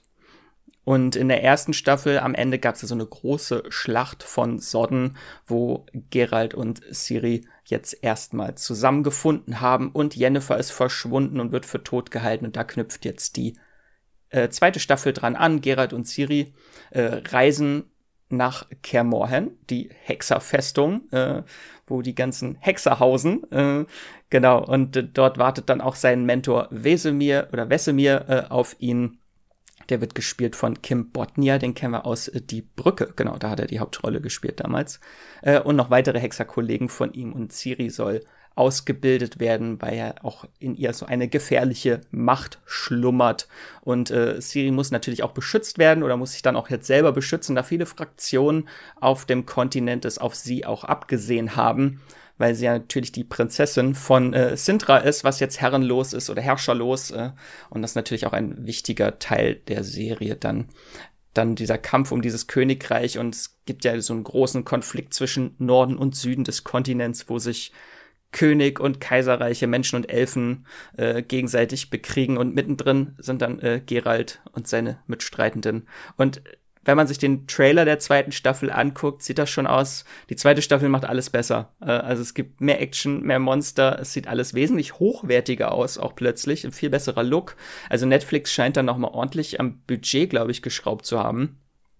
Das könnte wirklich so das große Fantasy-Highlight dann zum Jahresende werden. Und ich erwarte mindestens einen neuen Hit von Rittersporn, also mindestens einen Ohrwurm-Song wieder. Hendrik, freust du dich auf The Witcher? Jetzt ein bisschen mehr. Ich finde, du solltest in das Autorenteam von The Witcher rein, weil du hast, glaube ich, einen besseren Überblick über die ganzen Geschichten als das Team von The Witcher. Nee, also ich bin gerade wirklich sehr froh, dass du über die erste Staffel nochmal geredet hast, weil ich kann mich an fast gar nichts mehr erinnern, was in der ersten Staffel passiert ist, was auch, glaube ich, auch ein bisschen daran liegt, dass das alles so sehr zerfasert ist und es auch gar keine richtige, oder es gab schon eine zusammenhängende Geschichte, aber sie wurde schlecht dargelegt.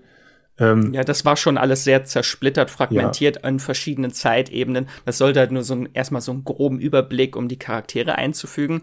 Mhm. Ich fand, die erste Staffel hat auch ihre Fehler. Also ich mag sie, weil es schon sehr wild ist und manchmal auch ein bisschen trashig aussieht. Aber das war einfach so ein Testballon, die erste Staffel, um zu sehen, was funktioniert. Und jetzt kann wirklich die Serie richtig losgehen, weil es ja auch, wie ich schon gesagt habe, das waren mehrere Kurzgeschichten, die da verfilmt wurden. Und jetzt geht es so richtig so in die Hauptstory rein. Also ich bin generell so ein bisschen auf Kriegsfuß gerade mit Fantasy-Serien, weil mich fast jede Fantasy-Serie, die in den letzten Jahren nach Game of Thrones erschienen ist, enttäuscht hat. Aber bei The Witcher habe ich jetzt schon so ein bisschen Hoffnung, dass das in eine richtige Richtung geht, dass sie so ein bisschen ihren Flow gefunden haben, wie du ja auch schon sagst. Also ich gucke die zweite Staffel auf jeden Fall auch wieder. Bin dabei. Ich wollte sagen, lass das nicht Esther hören, aber ihr hattet ja schon einen Podcast dazu gemacht. Ja, nö, Esther und ich, nee, das habe ich ja schon alles so gesagt. Welche war das bei Netflix? Ach, wie hieß sie? Shadow and Bone. Und jetzt gerade nervt mich auch das Rad der Zeit auch gerade wieder so. Es ist dasselbe, es ist ja alles dasselbe. Matsch.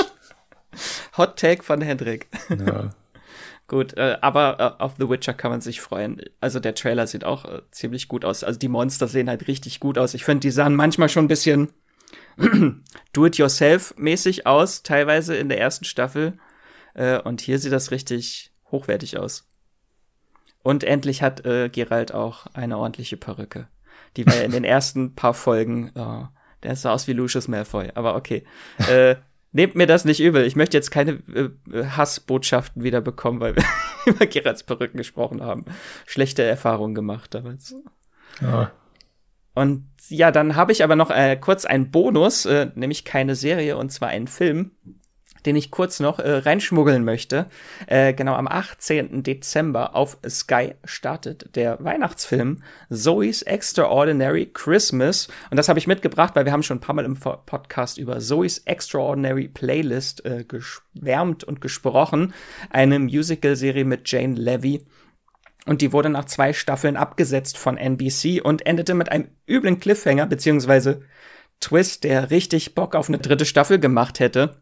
Aber dann wurde sie halt abgesetzt und jetzt hat Roku in den USA, auch jetzt sehr ins Streaming-Game eingestiegen, einen Abschlussfilm bestellt, der zur Weihnachtszeit spielt. Da freue ich mich sehr. Falls ihr gar nichts von der Serie gehört habt, einmal ganz kurz, es geht um Zoe, eine junge Frau, die nach einem Unfall während eines CTs plötzlich die tiefsten Sehnsüchte und Gedanken ihrer Mitmenschen als Musical-Performance hört. So, das hat, glaube ich, schon das Konzept der Serie erklärt.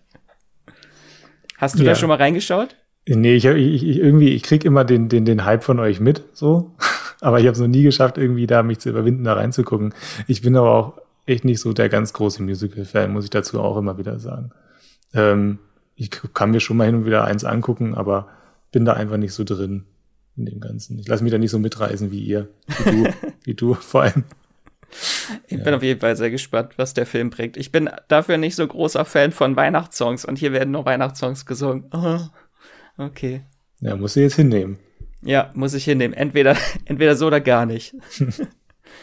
So, und dann kommen wir jetzt aber zum nächsten Serienhighlight und wir nähern uns langsam Weihnachten an. Und zwar sind wir jetzt beim 20. Dezember angekommen und dort startet in der ARD-Mediathek das Eldorado KDW, Hendrik.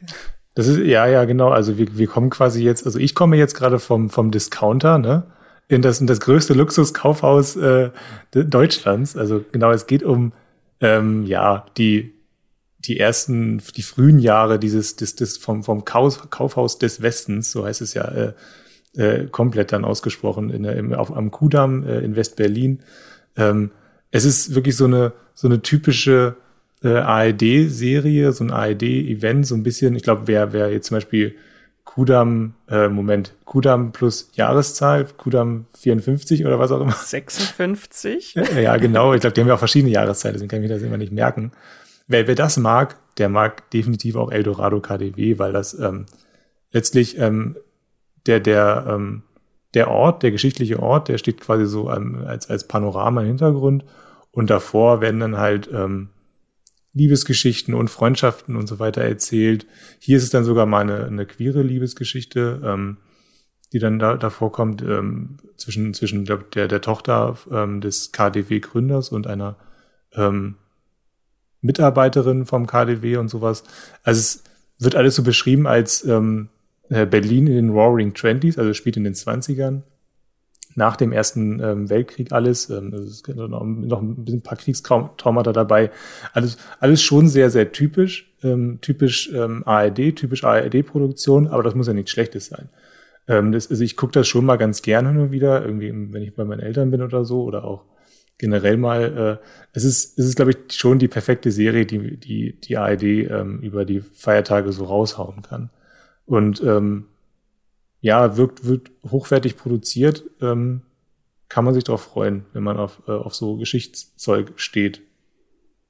Genau, 6 Folgen sind das und die gibt's ab 20.12. in der ARD-Mediathek und am 27.12. dann auch im ersten alle 6 Folgen am Stück an einem Abend. Also da gibt's dann das erste, den großen Serien-Binge. Dann gehen wir ein Stück weiter zum 22. Jetzt geht's ja aber richtig in die heiße Phase. Auf Netflix die 2. Staffel. Diesmal nicht in Berlin, sondern in Paris, Hendrik. Ja, ich muss ja zugeben, ich habe die erste Staffel, da habe ich, glaube ich, die ersten 3 Folgen sehr gerne geguckt und dann wurde es irgendwie immer gleichförmiger und so weiter. Wollen wir nochmal den Titel sagen? Ah ja, Emily in Paris, genau. Emily in Paris. Ich dachte, du hast Paris nur gesagt, ne? Ja, genau. Ja, ja. Also Emily in Paris, genau, so heißt die Serie mit Lily Collins in der Hauptrolle als super Emily. Fröhlich. Was hab ich jetzt gerade gesagt? Nee, alles gut. Genau, als super fröhliche Modeberaterin, Designerin, Managerin. Ich weiß gar nicht genau, was ihre Berufsbezeichnung ist, fällt mir gerade auf. Irgendwas mit Marketing, oder? Sie macht einfach irgendwas mit Mode und hatte währenddessen Spaß mit französischen Männern. Sie läuft durch ein Bilderbuch Paris durch, wo immer irgendwie Sonnenuntergang ist oder Sonnenaufgang. Und der Sonnenaufgang scheint dann auf wunderschön drapierte Croissants und Baguettes und so weiter. Es ist wirklich eine Fantasieversion von Paris, was ja diverse französische MitarbeiterInnen auch schon gesagt haben. Das geht alles weiter. Also es wird auch gar nicht viel über die Geschichte oder so, ist gar nicht viel bekannt, weil es, glaube ich, einfach nur darum geht, dass sie da durch Paris wieder durchstolpert, also Emily, und von einer Liebesgeschichte in die nächste. Ich weiß es nicht, ob mich das irgendwie so abholt, aber es ist schon, glaube ich, auch wieder so perfekter Feiertagsstoff, so ein bisschen. Also ich glaube, Leute, die die erste Staffel mochten, die werden auch die zweite total mögen, aber ich glaube, ich bin bei der zweiten Staffel nicht mehr dabei. Aber wir müssen drüber reden. Wir müssen über Emily in Paris reden. Das ist eine sehr, sehr große Serie. Das Video war, glaube ich, auch damals auf Platz 1 der Netflix Top 10 eine lange Zeit. Ja, wem es gefällt. Ich melde mich jetzt mal. Ich weiß nämlich, was ich an Weihnachten gucken muss. Meine Mama ist auch großer Fan und die hat schon angekündigt, an Weihnachten gucken wir Emily in Paris, die zweite Staffel. Ja, Mensch, mach das doch. Das ist so Rom-Com, Ultra-Klischees, wo man entweder sich sehr drüber aufregen kann oder das auch alles mit Humor nehmen kann und drüber lachen kann. Ja, genau. Ich glaube, ich reg mich auch gar nicht drüber auf. Ich fand es dann einfach irgendwann, einfach nur langweilig tatsächlich. Also, ich glaube, ich würde mir das als Film, sogar das alles total gerne angucken. Aber so war es einfach jede Folge irgendwie gleich. Es passiert auch nicht besonders viel. Also so als 2 Stunden Film würde ich mir das auch angucken. Also wenn es Emily in Paris 1 und Emily in Paris 2 wäre, wäre ich sofort dabei. Aber als Serie ist mir das einfach zu lang, glaube ich. Vielleicht liegt es auch einfach an Paris, weil hinter der Serie steckt der Darren Star, der Creator von Sex and the City und Younger. Und er versteht New York. Und seine Serien, die in New York spielen, finde ich auch besser. Die haben mehr, glaube ich, so den Geist dieser Stadt, dann atmet den auch ein. Und das merkt man, finde ich, bei Paris, dass er sehr viel auf oberflächliche Klischees geht. So, Franzosen rauchen die ganze Zeit, und in Paris ist an jeder zweiten Ecke, tritt man in Hundekacke. Das ist Klischees. Das ist auch definitiv, die wollen doch diese Klischees, oder? Das kann ja kein Versehen sein, das kann ja keine versehentliche Oberflächlichkeit sein, oder? Also es ist ja fast schon eine Karikatur von Paris, ja. Aber zumindest für Fans dieses Darren Star Serienkosmos, Younger und Sex and the City, auf jeden Fall kann man das mitnehmen. Dann springen wir zur nächsten Serie und jetzt tatsächlich Heiligabend. 24.12. auf Netflix, wenn ihr nicht wisst, was ihr zur Bescherung bingen sollt, auf Netflix gibt's Sci-Fi-Horror. Passend zu Weihnachten oder ein Sci-Fi-Thriller aus Südkorea. Also, wir wissen ja, seit Squid Game sind alle Augen auf südkoreanische Netflix-Serien jetzt gerichtet. Und dort startet die nächste große.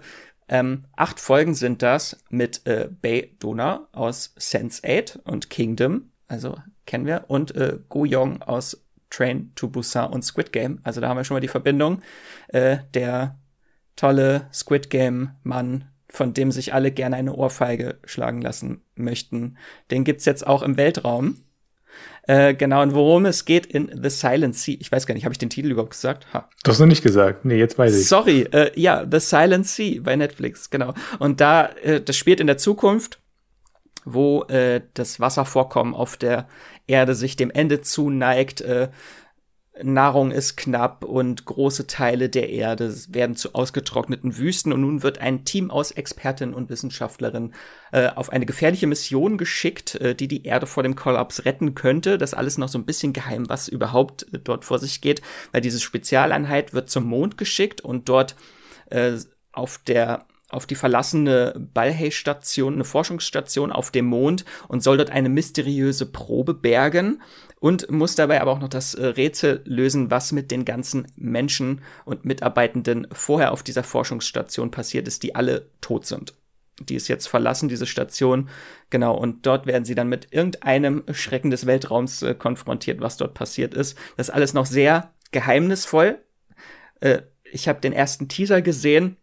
Und der vermittelt schon so eine sehr düstere, melancholische Stimmung, sehr viel Dunkelheit. Und du siehst dann auf dem Mond diese Raumstation, die wirklich direkt an so einem tiefschwarzen, riesigen Krater, vielleicht ist das The Silent Sea, so ein Meer, auf jeden Fall dieser tiefschwarze Krater. Und du weißt nicht so wirklich, was sie dort eigentlich erwartet. Und das macht mich schon ein bisschen heiß auf die Serie. Ich finde, wir sollten die Serie umbenennen einfach. Also nicht mehr so Silent Sea, sondern einfach die Netflix-Science-Fiction-Serie mit dem Typen, der in Squid Game den Leuten die Ohrfeigen verteilt. Ich glaube, die würden das würden gleich mehr Leute gucken mit diesem Titel als The Silent Sea, glaube ich. Das ist mein Vorschlag. Ja, also passt natürlich auch zu dem Tag 24, das ist nicht stille Nacht, sondern stille See. Ja. Ach Gott, ich hoffe, das ist jetzt aber nicht deswegen. Das kann ich auch bitte nicht. Wer weiß, vielleicht spielt es auch an Weihnachten auf dem Mond. Ja.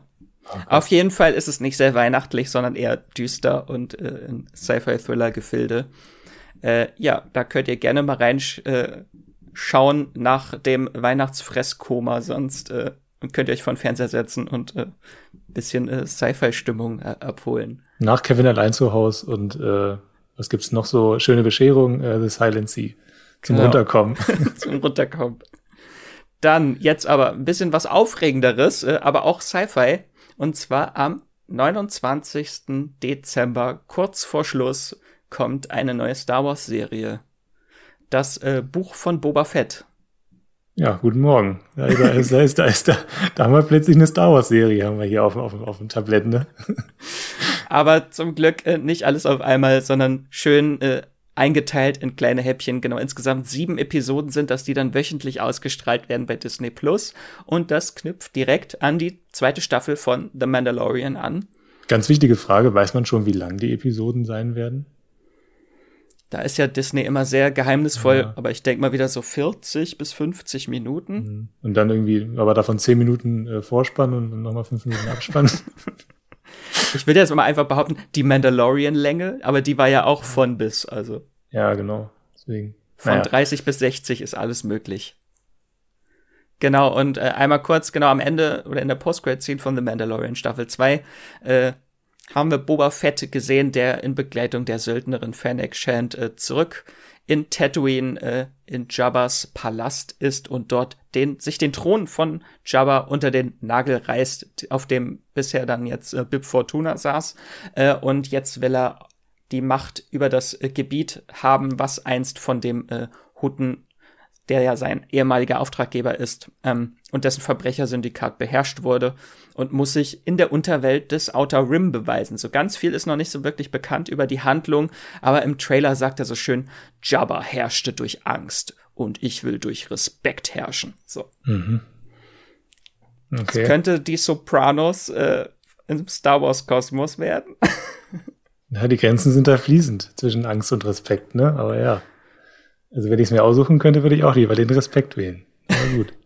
Hendrik, wie fandest du denn eigentlich die große Rückkehr von Boba Fett in The Mandalorian? Ja, das ist so ein bisschen der eine Grund, weshalb ich auch skeptisch bin bei der Serie. Also ich finde, dass das tatsächlich eher eine der langweiligsten Figuren der zweiten Staffel Mandalorian war. Also er hat mir irgendwie gar nichts gegeben. Und es wurde ja immer jahrelang auch, hat sich ja Disney darum ein bisschen gedrückt, diese Boba Fett-Figur dann auch wirklich mal zu verfilmen und dann ihr dann auch, ich glaube, es gab auch irgendwie immer so ein, nee, es gab definitiv Pläne für einen Solo-Film zu Boba Fett, und dann hat sie jetzt eben diese Serienauswertung bekommen und also so richtig vom Hocker gehauen hat mich die jetzt nicht. Also da Ich glaube, das war ja die Robert Rodriguez-Folge, in der Boba Fett dann eingeführt wurde. Genau, der produziert auch die Boba Fett-Serie jetzt mit.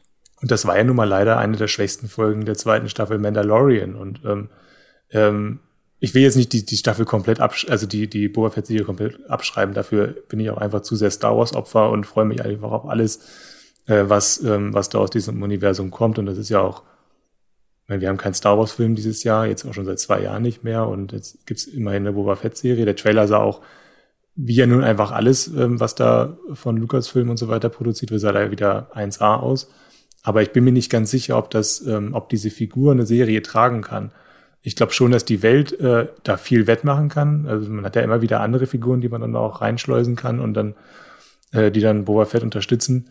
Aber ich bin mir immer noch nicht so richtig sicher, was diese Serie eigentlich erzählen möchte. Und ich glaube, das ist exakt die gleiche Befürchtung, die man auch vor der ersten Staffel The Mandalorian hatte. Also das stimmt. Einfach irgendein Kopfgeldjäger und man weiß nicht so wirklich, was hookt uns richtig. Und dann kam Grogu am Ende der ersten Folge. Ja, genau. Ich glaube, das stimmt. Das können sie jetzt hier natürlich auch wieder wettmachen, wenn sie dann irgendwie, keine Ahnung, einen jungen Han Solo dann noch irgendwie da reinholen, was auch immer. Oder einen Babyhutten. Oh. Ja. Das ist es halt. Du hast halt diese Welt darum und du brauchst eben keine spannende Hauptfigur. Ja. Ja, also die Befürchtungen sind da, dass hast du noch andere Befürchtungen, dass es jetzt, weil das war ja bei Mandalorian, die hat sich so schön selbst aufgebaut, die Serie, und dann wurde sie ja immer verzweigter mit diesem ganzen Franchise, dass er so ein bisschen Überhand genommen hat. Ob das hier auch die Befürchtung ist? Also, meine Hoffnung ist eigentlich, dass das Buch von Boba Fett, es klingt ja auch schon so, ne? Es klingt ja schon horizontal, ne? Also ein Buch erzählt horizontal und nicht vertikal. Und ich glaube, die große Enttäuschung, wenn jemand enttäuscht war von The Mandalorian, war ja, dass es einfach eine sehr vertikal erzählte Serie ist, die wirklich wirklich nur ein Abenteuer pro Episode hat und so groß eine Handlungsentwicklung ist da gar nicht. Also das Gegenteil von The Expanse, wenn man so will. Das könnte ich mir vorstellen, dass es bei Boba Fett anders wird. Auch wenn eigentlich wenig darauf hindeutet. Aber ich könnte mir jetzt nicht vorstellen, dass diese Serie mit dieser Hauptfigur, die ist, glaube ich, nicht so knuffelig eben wie der Mandalorianer und Grogu. Mit denen verbringt man einfach gerne Zeit. Die hüpfen dann mit ihrem Raumschiff von Planet zu Planet und es ist irgendwie lustig, dabei zu sein. Aber will ich so gerne Zeit verbringen mit einer Figur wie Boba Fett? Die ist einfach ein bisschen rauer. Ich glaube, da muss sich doch die Serie, glaube ich, auch selber, die hat da gleich ganz andere Ansprüche. Ich glaube, die Zuschauenden haben auch ganz andere Ansprüche an so eine Serie. Ich hoffe, das wird ein bisschen, komplizierter. Ein bisschen komplizierter als Mandalorian. Ich bin auf jeden Fall sehr gespannt. Ich bin jetzt auch nicht Riesenfan von Boba Fett, aber trotzdem freue ich mich natürlich auch auf alles, was von Star Wars kommt. Was ja auch ganz interessant ist, dass so der Kritikpunkt an der zweiten Staffel Mandalorian war. Es wirkt so, als ob die Folgen eigentlich immer nur so neue Spin-Offs ankündigen, indem sie andere Figuren reinbringen. Haha, und was haben wir dann bekommen? Die ganzen Spin-Off-Ankündigungen nach dem Ende der zweiten Staffel. Aber ich freue mich eigentlich am meisten auf Ahsoka, die Serie. Die kann gerne schnell kommen. Gerade jetzt wegen Dopesick auch, also da die Hauptdarstellerin von Ahsoka Tano ist ja auch dabei. Mir fällt jetzt gerade der Name nicht ein. Rosario Dawson. Richtig. Ach Mensch, es ist auch so ein Name, um den ich immer wieder ringen muss, den mir irgendwie einzubrennen. Genau, Rosario Dawson. Ja. So, dann schlagen wir das Buch von Boba Fett einmal zu und gehen zum 30. Dezember noch, also es wird immer dringlicher, das Jahr ist jetzt wirklich fast zu Ende und dann haut Netflix noch eine österreichische Serie raus und die heißt Kids mit TZ. Ja, also da haben wir ja im Vorgespräch ausgemacht, dass ich da einfach nur deine Handlungsangabe von unserer Moviepilot-Seite vorlese und das mache ich jetzt auch einfach mal. Achtung, also Zitat: Die österreichische Dramaserie Kids aus dem Hause Netflix folgt der 19-jährigen Lizzie, nicht Sisi, die sich in die dekadente Welt des Nobelskiorts Kitzbühel einschleust und die Fassade von Glamour und Hedonismus zum Einsturz bringen will. Es ist eine Wahnsinns-Synopse, muss man wirklich einfach mal sagen. Also ich konnte nach dieser Synopse, habe ich die sofort auf meine Liste gesetzt. Ich werde das gucken. Ich werde Kids sofort gucken am 30.12. und dann ja, den Neujahrskater dann auch dann mit Kitzbühel ja, ein bisschen einhegen. Ich habe Lust drauf. Das wirkt wie Gossip Girl in Kitzbühel. Gossip Girl mit Schnee. Auf jeden Fall. Also. Aber die Beschreibungen dieser Serie sind, glaube ich, einfach das Beste. Ich habe mir vorhin noch den Teaser angeschaut und den muss ich jetzt dann einfach auch noch zitieren, weil es einfach so köstlich. Jedes Jahr kommen mit dem Schnee die Superreichen in unseren Ort. Sie bringen Luxus, Geld und Partys mit. Aber wenn das Eis geschmolzen ist, dann kommt alles raus. Alter, klingt das geil? Das ist doch der absolute Wahnsinn. Ja, genau. 6 Folgen, das große Highlight zum Jahresende, Kids. Also da, wenn wir damit nicht ins neue Jahr dann starten können oder das Jahr ausklingen lassen, dann weiß ich auch nicht. Dann, jetzt aber wirklich, jetzt kommen wir zu Silvester. 3 Serien haben wir noch vor uns, die alle an Silvester starten. Also, wenn ihr noch nichts geplant habt, dann könnt ihr bei Netflix ganz viel bingen am 31.12. Los geht's mit Queer Eye, Staffel 6. Da kommt jetzt endlich nach anderthalb Jahren Warten eine neue Staffel von Queer Eye. Die Fab Five sind wieder zurück. Anthony, Caramo, Tan, Bobby und JVN und machen das, was sie am besten tun, indem sie Menschen besuchen und sie beraten und ihr Leben verbessern mit Ernährung, Fashion, Körperpflege, Wohnraum, Lifestyle. Das wird alles verbessert und alles wird besser gemacht. Und diesmal sind sie in Austin, Texas. Ich beschreibe das gerne als meine Feel-Good, Kuscheldecken, Wholesome, Comfort-Content-Serie. Sehr viel Herz. Also da freue ich mich sehr drauf. Queer Eye, neue Folgen zu Silvester. Hendrik, bist du Queer Eye-Fan? Hast du da schon reingeguckt? Also ich gönn dir das total, dass du da das in neuen Queer Eye. Ich gönn dir das. Ja, okay. Ich bekomme nur die Memes mit. Und die Memes reichen mir tatsächlich auch. Also ich finde das sympathisch, so von außen so zu beobachten. Aber ich weiß nicht, es ist, glaube ich, keine Serie für mich, die ich irgendwie gucken muss. Aber nee, schön, dass du da Nachschub bekommst. Ja, wenn ihr mehr über Queer Eye auch hören wollt, ich weiß gar nicht was, Folge 2 oder 3, wir haben ganz zu Beginn von Streamgestöber auch mal über die Serie gesprochen. Könnt ihr ganz weit zurückspulen. Da könnt ihr noch ein bisschen mehr Queer Eye-Liebe von uns hören. Genau, und dann springe ich jetzt mal direkt weiter. Auch am 31.12., Wer einmal lügt, kommt zu Netflix. Das ist eine neue Harlan-Coben-Verfilmung. Es sind unglaublich viele, es gibt diesen US-Schriftsteller Harlan Coben und der hat seit 2018 einen Deal mit Netflix über Adaptionen, über 14 Romane, also die er geschrieben hat, die in Form von Serien und Filmen international dann adaptiert werden. Und bisher hatten wir davon schon die britische Serie Ich schweige für dich oder The Stranger, das ist die tote Alpaka-Serie, wo die toten Alpakas sind, genau. Und Kein Lebenszeichen gab es, das war eine französische Serie, Das Grab im Wald, das war eine polnische Serie und zuletzt auch, oder dieses Jahr, Kein Friede den Toten aus Spanien. Und die war richtig, richtig gut. Also die landet auch, glaube ich, zur Hälfte des Jahres bei mir in der besten Serienliste. Die fand ich wirklich sehr gut. Genau, und jetzt gibt's eine neue, Wer einmal lügt. Und dort in den Hauptrollen sind dort Kash Jumbo, die spielt die Hauptrolle. Die kennt man aus The Good Fight. Und James Nesbitt und Richard Armitage spielen mit. Also 2 Hobbit-Stars. Woo. Und was ja witzig ist, Richard Armitage hat ja auch in dieser anderen Verfilmung Ich schweige für dich auch eine Hauptrolle gespielt. Ja, genau. Und einmal kurz, worum es geht. Es geht um die berufstätige Mutter Megan, die ein sorgenfreies Leben in einer britischen Kleinstadt führt. Aber sie hat ein dunkles Geheimnis, wie das sich gehört für Krimiserien. Vor vielen Jahren verdiente sie ihr Geld als Stripperin und wurde dann Zeugin eines blutigen Verbrechens. Daraufhin ergriff sie die Flucht und begann ein neues Leben. Aber nun droht ihre Vergangenheit, sie wieder einzuholen, als ein Mord an ihrer alten Arbeitsstätte begangen wird. Und das ruft dann den Polizeikommissar Broom, der wird dann von James Nesbitt gespielt, auf den Plan, der den Fall von damals wieder aufrollt. Das sind alles so Thematiken, die sich auch in all diesen Harlan-Coben-Verfilmungen immer mal wieder wiederfinden. Also es geht oft entweder um verschwundene Ehefrauen oder Frauen mit, die ein Doppelleben als Stripperin hatten. Also es ist sehr interessant, dass er immer das Gleiche nur in Variationen auch bietet oft. Aber ich bin sehr gespannt. Ich finde die Darsteller auch immer sehr super.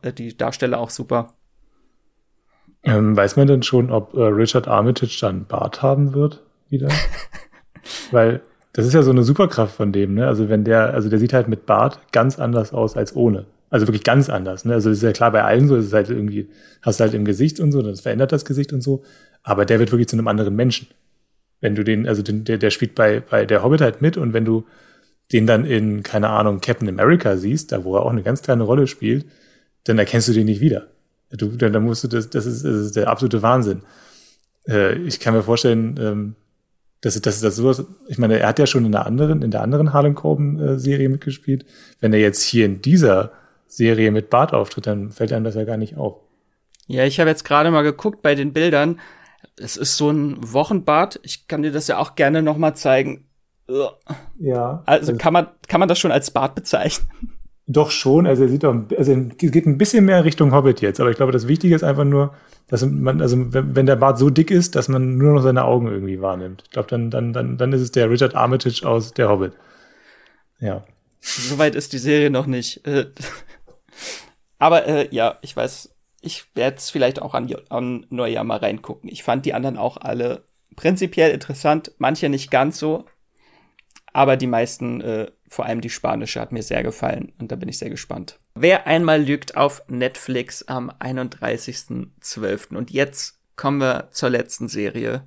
Eine sehr große Serie, eine besondere Serie für dieses Jahr, weil mit dieser Serie hat das Jahr begonnen bei Netflix und es wird beendet bei Netflix. Cobra Kai, die 4. Staffel. Hendrik, wie groß ist der Hype? Also der ist sehr, sehr groß bei mir, einfach weil Cobra Kai so eine Serie ist, die wirklich mit jeder Staffel besser geworden ist oder zumindest nicht schlechter. Sie hat wirklich so ein absolut stetiges Niveau, auf dem sie sich bewegt, und ich finde, es ist für mich immer noch eine der größten Überraschungen oder eines der größten Phänomene der letzten Jahre überhaupt, weil wenn man sich mal anschaut, was mit Cobra Kai passiert ist, die ist bei YouTube irgendwie angefangen, keiner hat diese Serie wahrgenommen, es wurden trotzdem irgendwie 2 Staffeln gedreht und dann kamen die zu Netflix und ist komplett explodiert. Und jetzt sind wir in der 4. Staffel, es ist auch, glaube ich, kein wirkliches Ende in Sicht, und jede Staffel ist irgendwie ein Ereignis gerade, und ich bin jetzt auch gerade total gespannt, weil die 3. Staffel hat ja genauso wie die anderen davor auch mit so einem Cliffhanger aufgehört. Also es geht darum, okay, mit wem hat denn der große Bösewicht da telefoniert, und jetzt in den Teasern bis in den neuen zu der 4. Staffel ist dann auch klar, dass tatsächlich einer der größten Bösewichte aus den Filmen zurückkehren wird. Nämlich Terry Silver, und der wird dann das All-Valley-Tournament, also das All-Valley-Turnier, Karate-Turnier, wo dann Cobra Kai gegen das Dojo von Daniel LaRusso antritt, wird er dann groß aufmischen, denke ich mal. Also es ist ein großer Antagonist, der jetzt dazukommt, und das ist schon so ein bisschen auch die Kräfteverhältnisse in dieser Serie nochmal durcheinander bringt. Also diese Serie stellt sich jedes Mal vor Herausforderungen, das finde ich so spannend. Es ist, die hat keine Komfortzone. Das heißt auch, dass dann die Zuschauenden keine Komfortzone haben, weil für mich ist es auch jedes Mal stressig, diese Serie zu gucken, weil halt alle Figuren immer wieder furchtbare Fehler machen, plausible Fehler machen, die dann aber wirklich stressig sind, wie gesagt. War es eine gute Idee, dass sich Robbie jetzt der dunklen Seite der Macht angeschlossen hat? Boah, das ist allein sowas, ne? Das macht mich so fertig, dass der da jetzt sich gegen seinen Vater stellt. Also trotzdem freue ich mich drauf, weil es einfach jedes Mal, jede Folge ist spannend, sie sind so gut geschrieben, und die Fights sind dann auch noch gut inszeniert.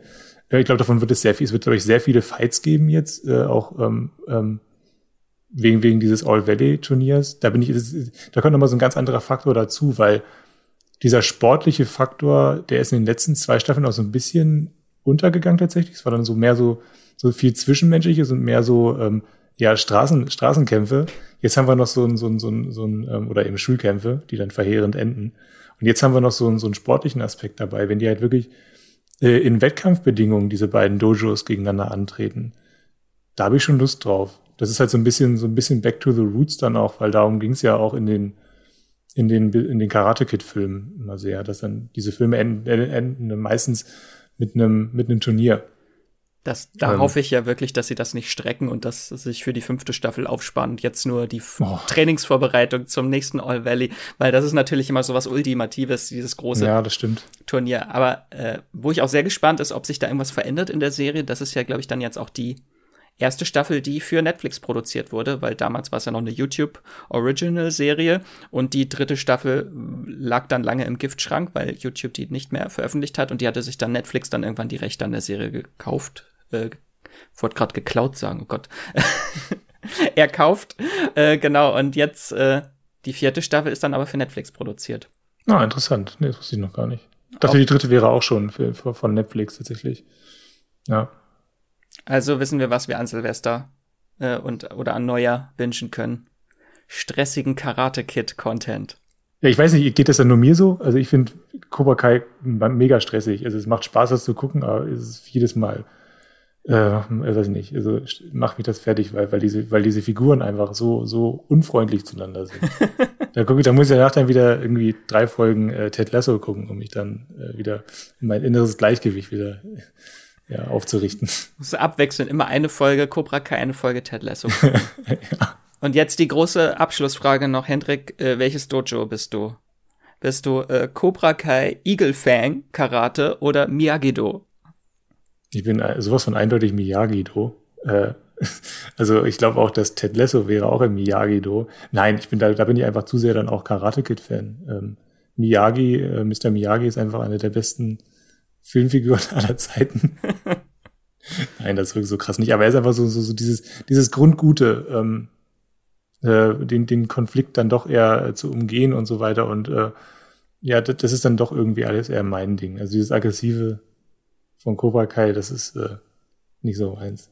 Dann nehme ich einfach das Beste dazwischen und das ist dann Eagle Fang Karate. Naja. So, damit haben wir das Jahr beendet. Viele tolle Serien-Highlights oder Tipps rausgesucht. Ich hoffe, wir lagen nicht bei allem falsch, was wir jetzt prinzipiell als Highlight angekündigt haben und haben jetzt die großen Flops vorgestellt. Ich würde euch der Übersicht halber nochmal, falls ihr nicht mitgeschrieben habt, ihr könnt das natürlich auch alles in den Shownotes nachlesen, aber hier nochmal einmal ganz kurz alle Serien im Schnelldurchlauf. Demon Slayer, Die Wespe, Haus des Geldes, Celebrity Hunted, Welcome to Earth, Godfather of Harlem, And Just Like That, The Expanse, Sisi, 8 Zeugen, The Witcher, Die Discounter, Eldorado, KDW, Emily in Paris, The Silent Sea, das Buch von Boba Fett, Kids, Queer Eye, Wer einmal lügt, Cobra Kai. So, damit haben wir sie alle. Dann ein großes Dankeschön geht raus an unsere Fans und ZuhörerInnen, ohne die Streamgestöber natürlich nicht möglich wäre. Und wir freuen uns auch immer von euch Zuschriften zu bekommen, Feedback. Und hier muss ich einmal eine kleine Korrektur einschieben. Wir haben nämlich einige böse Zuschriften bekommen zu unserer letzten Folge zu Cowboy Bebop und das Rad der Zeit.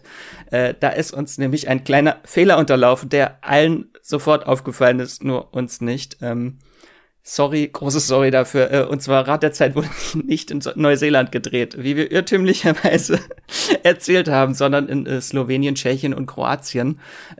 Nochmal großes Sorry dafür. Seht es uns nach. Wir sind da irgendwie bei den ganzen Herr der Ringe-Vergleichen wahrscheinlich durcheinander gekommen. Estas kleine Anmerkung bleibt aber bestehen, dass diese wunderschönen Landschaften nicht durch CGI hätten gepimpt werden müssen.